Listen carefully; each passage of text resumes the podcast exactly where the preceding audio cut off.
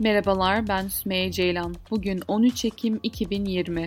Mikro gündeme hoş geldiniz. Eski ABD Başkanı Barack Obama, Cumhuriyetçilerin Başkan Donald Trump'ın seçim sahtekarlığı iddialarını dile getirmelerinin demokrasiyi baltaladığını söyledi. Pazar günü yayınlanacak CBS News'e verdiği bir röportajda Obama, başkan seçilen Joe Biden'ın Beyaz Saray için bu yılki yarışı açıkça kazandığını söyledi. Sonuç, cumartesi günü ABD medyası tarafından öngörüldü ancak bazı sayımlar devam ediyor. Oy pusulasında oynandığını iddia eden Trump, bir dizi yasal işlemler başlattı. Fakat Trump ve ekibi iddialarını destekleyecek herhangi bir kanıt sunmadı.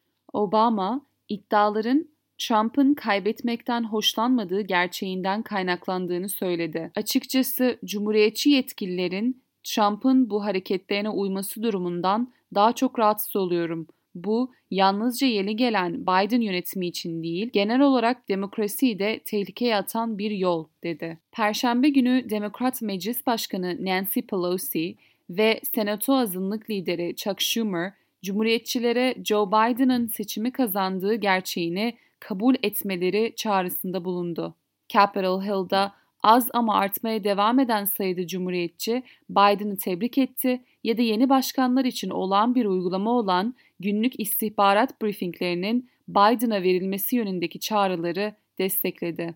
Ancak partinin çoğu Biden'ın zaferini kabul etmeyi reddediyor. Biden 2 milyon yani yaklaşık 3.4 puan önde ve eyaletler arası seçim kurulunda başkanlığı almak için yeterli sayıda oy alması bekleniyor.